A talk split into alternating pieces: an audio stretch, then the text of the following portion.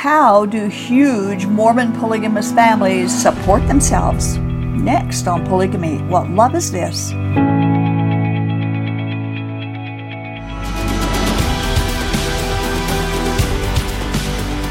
A while back, one of our viewers asked the question that many people wonder about, and that question is how do the men support their huge polygamous families, so many wives and so many kids? And boy, have you got some answers. and that's a good question, too. And of course, there's a short answer and there's a long answer, and we're going to give you both. the short answer is they don't. And how, uh, and, and the rest of the time we're going to take to explain what goes on and how how it works inside all the polygamy groups, not just one or two, but yeah. several different groups. We extracted quotes from books that former plural wives have written detailing horrendous experiences in Mormon polygamy. And so we're going to get right to it. The first one is uh, from the book written by Susan Schmidt entitled His Favorite Wife Trapped in Polygamy. And she was a former um, plural wife of Verlan LeBaron. She married him just after her 15th birthday, and he was in his 40s. Oh but anyway, this is what she said about the poverty conditions in their home. Chapter 15 on page 138. Breakfast was a bowl of coarsely ground wheat mush with milk and honey and a slice of bread. I had to gag mine, and I wondered how the children could eat with such relish. Oh, yuck. Is this going to be my new diet? I said to myself, beginning to feel sick as I tried another bite. As I swallowed a dry piece of bread, a new thought occurred. Verlan can't afford better food than this. With so many wives and children, he has to provide inexpensive foods. I'd never thought about money where Verlan was concerned. I'd assumed he must have plenty or he wouldn't have such a large family, adding even more wives. Maybe he was a health nut and wanted his children to eat healthy grains and vegetables. And that is why there hadn't been any meat on the table last night. At one point, and all of that was she, true in my family as well, health nut and no money. Um, at one point, Susan mentions that they actually had turkey and all the trimmings one year for Thanksgiving dinner, which she said it was wonderful to be able to eat something other than the beans and the rice and wheat and, and some green vegetables that would be quite a treat, wouldn't it? It yeah, seems odd when we're so used to having so much. Having yeah. so much. She described the living quarters of one of Ervil LeBaron's plural wives. Hmm. I couldn't help staring with dismay at the weather-worn shack. The walls of the two rooms were rough about adobe. Above, a cheesecloth ceiling sagged, stained brown where the rain had leaked through the roof. The floor was bare cement, broken and cracked in several places. The kitchen cupboards were warped, unpainted boards tacked together. A hot plate on one end of the rickety table served as a stove. Dim light filtered through the old plastic that was tacked up to the one window in the room. At the opposite end of the room was a ratty looking couch and a wooden rocking chair. The yard around the house was packed dirt, swept and water sprinkled to keep the dust to a minimum. A chicken wandered past the door, and I could see an old outhouse at the corner of the corner, I think, of the bare lot. And some of that describes my own home growing up on the farm. Was it really? Oh dear. but it was kind of a culture shock to her. Although she knew polygamy, she had not not known all that oh, dire poverty that they uh, lived in.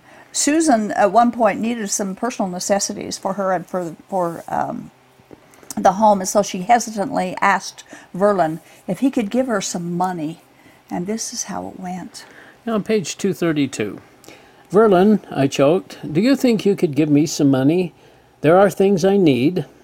He was silent, his fingers drumming on the steering wheel, and then he said, Well, I could let you have a few dollars, I guess. Honey, after paying for Irene's house and trying to put a bit aside to start Charlotte's, that doesn't leave much, but here, take this. I'm sorry it's not more. He reached into his pocket, extracted three one dollar bills, and handed them to me. Three dollars. Three dollars. And Susan was shocked, of course. It, you read the book, and she had expected. And this isn't like more than that. 1850, right? This no, no. Is, this is the relatively current. Yeah, so, and her book just uh, describes in detail the horrible poverty that not only Susan and her sister, sister wives, but also other families of the LeBaron polygamy group suffered. Almost without exception, poverty is the expected lifestyle of a plural wife. In every group, as a child, I could never understand why God required such poverty for women and children who were trying so hard to please Him.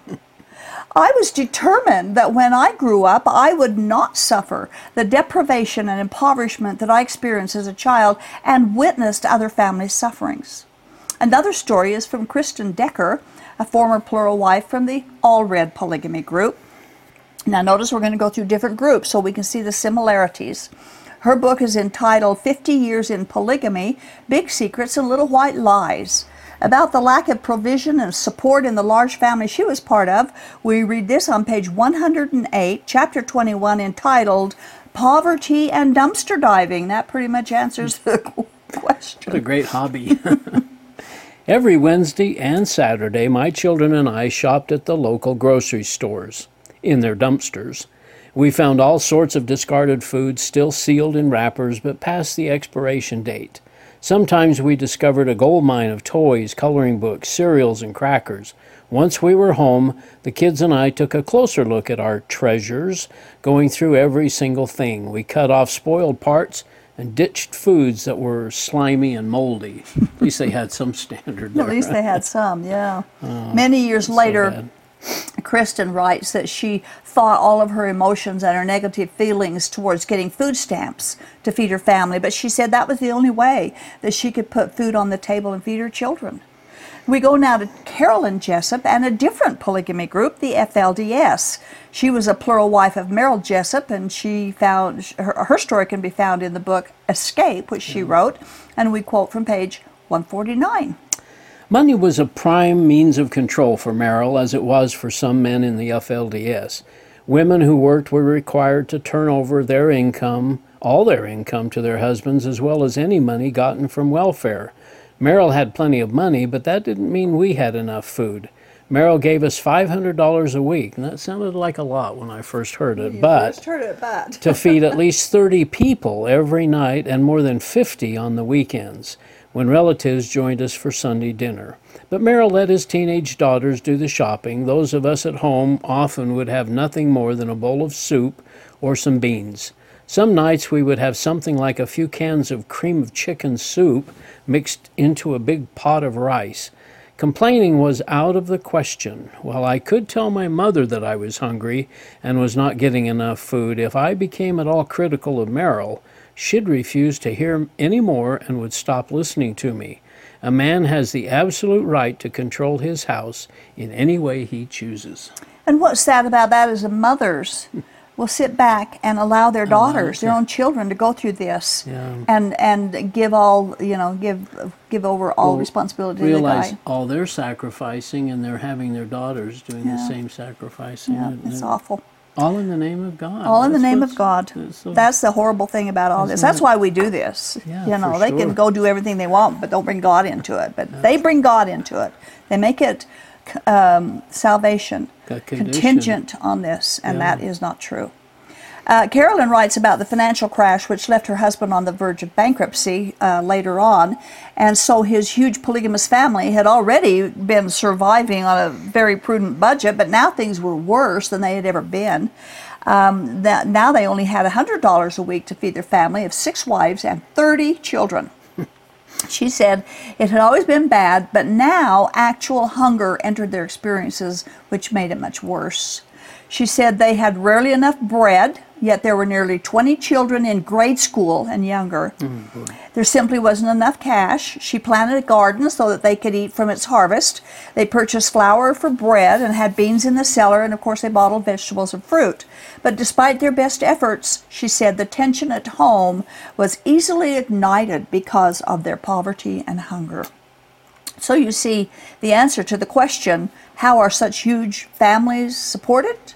The short answer is they really aren't. Anna LeBaron, or I think she says Anna LeBaron is how she says her name, she wrote a book entitled the polygamous daughter, and she is from the LeBaron polygamy group, which is the one that Susan was from. Uh, we read, but from a different generation. So we're going to read from page 53. I earned money to buy food for the family by selling cake slices, and I scrubbed clothes on an old fashioned washboard, hanging them on the clothesline out back to dry. At any given time, we might have anywhere from nine to twenty of my father's followers and children living under the same roof. That many people produce tons of dirty clothes. And that many people would require a lot of food to That's- feed them, right? sure. Um, the wives and children, of course, were expected to work all day. That's the way it was in the Kingston group that I was in. Wives and children expected to work all day, six days a week. Uh, in the summer, they had an appliance store warehouse where they cleaned and repaired used appliances and then sold them. The sister wives and the kids old enough to, to work would wake up early in the morning, and before they left the house, they would make their lunches for everyone for the day. She explains it like this. Yes, the women would set loaves of bread on the table, bread that had been bought at the bakery thrift so far beyond the expiration date that it was intended as animal feed. Anyone who spotted any mold on the bread just pinched that part off. Then we kids coated a side of one piece of bread a thin layer of mayonnaise, and on another piece with a generous dollop of refried beans. We alternated between that combination and Peter, peanut butter and jelly sandwiches. One of the older children stacked the sandwiches back inside the bread bags to take to the warehouse because they we worked until 9 at night. After work we would drive home and eat a meager, meager dinner before heading to bed only to repeat the same grueling schedule the next day. Day after day after day. That is sad. It is sad. Fortunately, as children, they rarely they rarely realize that they are in the dire straits that they're really in because children don't comprehend that. Yeah. I probably wouldn't have comprehended it either if abuse didn't follow along with my experience. If you're not abused as a child, you can handle poverty, you can handle lack of things. If you've got love and, and yeah. understanding, but when you've got abuse and no love, then it's a different story too.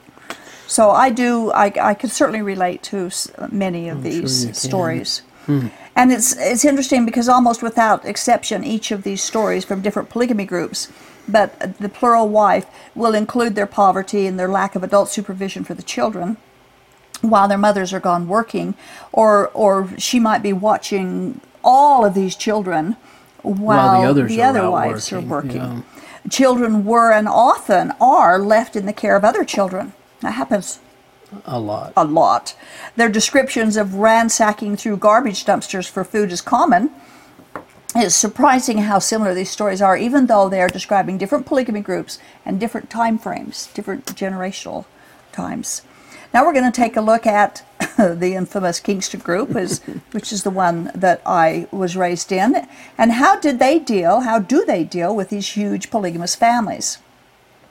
Nicole Mothie uh, wrote a book. We had her on our on the show a couple of years ago, I think. Yeah. Uh, she wrote a book entitled "The Leader's Daughter," and she described poverty in the Kingston group. She's a daughter of Paul Kingston, who is the prophet leader of what is often called the Kingston Crime Family Polygamy Group. It is a group which I was born and raised, as I said, and believe me. They believed and preached, and still do, that living in poverty and being happy to do it was a sure sign of righteousness. and God owed each one a great big reward in heaven for suffering without complaint. And believe it or not, that helps them put, put them under the oh, control Oh, of sure what they want them to do. So we're going to begin with her description of how huge polygamous families were or were not supported. Oh, this is terrible. When everyone was out of bed, we would be fed raw oats, raisins, and raw milk that was usually way too sour, way too creamy. Our dishes were would usually be an old carton that was once that once held cottage cheese or sour cream, and a spoon that was either plastic or too big for our mouths. While we enjoyed wick foods at my mom's home, my grandmother's home was a different story. Most of our food came from the garbage my grandfather picked up for the animals on the farm. Rarely did we have any food that had not expired, and that we were not cutting the moldy parts off melons and cantaloupes. Cheese was rare at my mother's house because it was so expensive, but at my grandmother's house we found huge bricks of it in the garbage. Once the mold was cut off, it actually tasted great. And again, you know, they cut off the mold. yeah they got some food, even though they had to go through that to get it. Um, when I was growing up, we weren't raiding the dumpsters like they are now in the Kingston group, um, but I we lived close to the uh, potato chip factory, and when us kids would walk home In from Kaysville? school In Kaysville, yeah. mhm, the Clover Club factory, Right. we would raid their garbage cans because the only way we'd ever get to eat potato chips was if we Found them in the garbage. in huh? their garbage. It's kind of interesting. Yeah. Our diet, of course, was very limited since the group not only follows Joseph Smith's word of wisdom, but they've added much more to it, of course, making it a sin to enjoy any food that actually tastes good. When I was growing up, sugar, salt, mayonnaise, candy, cookies, cheese, cakes, and so on were not even allowed in our home. They, they were not good for us. Oh, boy. Nicole continues her description of the poverty from pages 16 and 17. The farm workers would collect old expired food from local grocery stores to feed the animals. There would be large piles of boxes full of hostess cookies, Twinkies, cupcakes, yogurt, cottage cheese, and other things we weren't able to buy because of our low incomes and strange health beliefs. The old food would be fed to the farm animals if we didn't get to it first. There you go. Everyone from the farm came from poor families. My grandfa- grandmother's husband owned pawn shops and had done well for himself, but because she was not the first wife, you couldn't see that in my grandmother's home or any of her belongings. She drove rundown vehicles that were known for their embarrassing aesthetics, but they lasted forever. It was the same for all the other women on the farm. Most of them were second, third, or fourth wives, which meant they didn't get any income or support from their husbands. My grandmother got a deal from the nearby bakery to collect all their outdated bread. She would take that bread to church on Sunday and sell it to earn an income. My goodness. Isn't that awful? Yeah. And that answers her question, the question of our viewer, uh, where she says here the second, third, or fourth wives did not receive any income or support from their husband. The answer is no, they don't. They don't support their family. In the Kingston group, some men with multiple wives expect each wife to support herself and her children, and many of them work two or three jobs to, in order to bring in enough money to barely get by because they have big families 15, 16, 17 absolutely, kids is not unusual. Some husbands don't work, but they will go from house to house, visiting each wife in her turn, receiving the treatment of a king in each home that he goes to. boy. and he doesn't support his wife by buying groceries or food or, or um, uh, clothing for her or for the children. And many men expect his wives to pay him rent to live in a dumpy apartment. So not only support him, but actually pay pay They rent. pay him. Oh boy. And last, I have a quote from a woman who left the Allred polygamy group. She describes how their plural wives struggle to provide necessities for each family. Yeah, this puts a little di- different perspective on the first wife thing. Growing up in the AUB, my dad had two wives and almost a dozen kids. Very small family for the group. But the first wife didn't want to share the income my dad brought in, so my mom, the second wife, went out to work. One of my uncles had four wives. I'm not sure how many kids, but there were a lot. His first wife, my aunt, had 12 kids. The first two wives went out to work, and so did their husband. All three supported the other two wives and the kids. What I frequently saw growing up in the AUB was that it was the favorite wife who got most of the income, if not all, and the other wives worked. The favorite wife wasn't necessarily the first wife. There are, there are a few families that own large construction companies, and there are some doctors as well. Those families fare a whole lot better, and for the most part, the wives don't have to work. Okay, So, so, the favorite wife, huh? the favorite wife, and the favorite wife can doesn't necessarily have to be the first wife, as you can see. And the favorite wife uh, status can change because if he marries someone younger and prettier, and you know, then all Mm-hmm. of a sudden she's his favorite wife, and the other favorite wife is lost out. Of course, sex never enters into this, I suppose. Oh, not at all. No, Uh, she, not according to Joseph Smith. right. she describes a family Uh, and and we're we're not giving out the name of this woman. She didn't want to be made uh, her name to be known because she's this is current Yeah. uh, information. Uh, but she is out of the group now, and she feels like led to talk about it. She describes a family where the husband has five wives and 29 children, Gee. and they're all under the age of 16, and at least one child on the way, another a pregnant wife. Four of his wives and their children all live together in one house. the other wife lives in a basement apartment. Three of the wives work outside the home, and the other wives are babysitters. Wow. Each wife married right out of school, and so they have no skills, no extra skills that would enable them to, to work where they could earn a higher wage. Two of them receive food stamps and rely heavily on the food bank. So other people are providing for them Wow. rather than them providing, their husbands providing. A couple of the teenagers uh, of the family, 14 and 16 years old, work outside the home to help support this big family. There's more. Yeah. Most of the families I knew growing up, growing up were on food stamps. The ones who weren't, that weren't, grew all of their own food. Gardening is a big way they were able to feed all of their kids. One of my aunts had nine kids, and she and her children worked in their garden all summer and then canned most of their harvest. They still lived in extreme poverty. There was never enough money to buy the clothes and shoes for all those growing kids. I saw a lot of families too that the husband would visit his wives but wouldn't financially support them in any way. One such example is a man who had three wives and 33 kids. The first wife he supported, and he did very well owning his own plumbing company, but he did not support wife number two or three, and they were left on their own to fend for themselves and their kids. In that family, the wives were not friends, so there was no help with child care.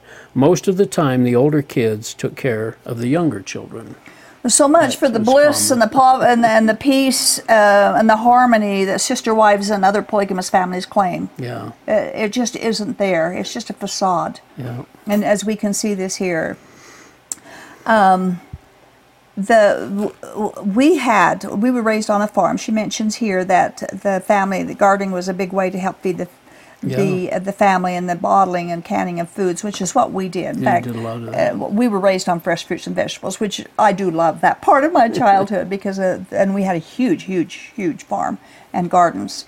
Uh, but it was a lot of work, a lot of hard work. And again, it's the same as as Susan told and as the other told. You worked and worked and worked, and you didn't ever have any time to play. You just playing was not God's plan. You couldn't enjoy anything in this life, or God would not reward you and it was day after day. every after day, every day of your life. Yeah. Gosh. Uh, Rebecca Kimball uh, is a former polygamist wife who now speaks out very loudly against the abuse. And she urges states to enforce a law that would require polygamous men to support their wives and children using DNA testing if necessary. Wow, ambitious. This, yeah, very ambitious. This would be a way of proving the dozens of dependents a polygamous man has and render him ineligible for welfare and food stamps. She believes that if the men were forced to support their polygamous families, polygamy may stop hmm. or at least decrease. Yeah, The bottom line is polygamous men do not provide for their many wives and dozens of children. In fact, taxpayers are supporting these huge polygamous families through welfare and food stamps, which are funded by, our, of course, our tax dollars. So, to answer the question that, that our viewer asked, you and I are supporting those families for the most part. Wow. In the past, we've challenged polygamists with the question you use the Bible to justify your polygamy. Why don't you use the Bible uh, in your practice of it? Of course, I've never received an, an answer to that question. I would sure like to get a valid answer. The Bible forbids a man marrying his wife's sister while his while his first wife still lives. still live, yeah. Yet in Mormon polygamy, many men get their plural wives from the same family. I interviewed one lady from the Kingston group, and her husband had four or five wives, and they were all her sisters. Oh my goodness. Uh, Joseph Smith married four or five Several sets of sisters. Sets of sisters, yeah. Yeah, and yet the Bible forbids it. The Bible also tells a man to support his own family, and if he doesn't, he's worse than an infidel. And of course, in Bible language, that's a very low place to be in God's eyes. Yeah, so right. they don't use the Bible to to Only to govern justify their what they polygamy. want. Right. Yeah. Yeah. Just to do the polygamy. Of course, but the Bible's not a valid uh, marriage. uh, Monogamy is. And these are such sad stories, and they're from di- so many different groups and, And different people. And it's not like one person being sour grapes or anything. Right, it's just a whole bunch of them that are. Right. And it goes on today. And you know, you talk to the leaders um, or even the wives that are still in the group, and they will defend polygamy to the death. My mother would. She went. My mother went through double hell, and yet she defended it to her death because thought she was doing God's work. she thought or- she was doing God's will. Oh. And the sad thing is, that is not God's will. It is not God's will. And that's why we do what we do, because we want our viewers to know that. So thank you, thank You you. Earl. You know, and again, if if I don't know, I don't know if, if I don't think the mainstream LDS Church has a clue of the truths of what all this polygamy is really. Unless they're reading these like. books, and they're probably not. Probably uh, not. We, we it's not anything we talk about. Yeah. In fact, if anything, we glorify polygamy only because because of our ancestors were polygamous, and we believe that we'll be gods and goddesses uh, in the hereafter. So we'll Mm-hmm. have plural, probably have plural wives in heaven. Yeah, So we kind of glorify it a little they- bit. yeah. We don't look at the reality of what's going what on. it really is, Yeah. what it really, and that's the thing. What The is fruit- it really? Fruits of it. Yeah. And and you know, I want to speak to plural wives right now. If you are a plural wife, and if you watch our program, you need to know. Please look into it. That you don't have to do what you're doing. You will not get a reward from God because you suffered deprivation and abuse. Polygamy and poverty is not God's will or His way. We can say that because God has clearly revealed that monogamy is His uh, ideal for marriage, and He also requires a man to support his family. Polygamy is not salvation, Jesus Christ is. If you need help learning more about this, contact us. We would love to have a conversation, totally private, totally confidential, and friendly. If you need help getting away so you can live a life without the polygamy, contact us and confidentially we'll talk you through it and discuss your options. You can live your life that's pleasing to Jesus without any of the hurts and pains and the poverty that polygamy requires. Give us a call. We'd love to talk with you. Thank you for watching. This has been the audio podcast of Polygamy What Love Is This with host Doris Hanson. Polygamy What Love Is This is produced by a Shield and Refuge ministry. More information on this program, including the video version of it, can be found at whatloveisthis.tv. If you have any questions or need help getting free from Mormon fundamentalism, write us at contact at shieldandrefuge.org or call us at 1 800 877 425 9993.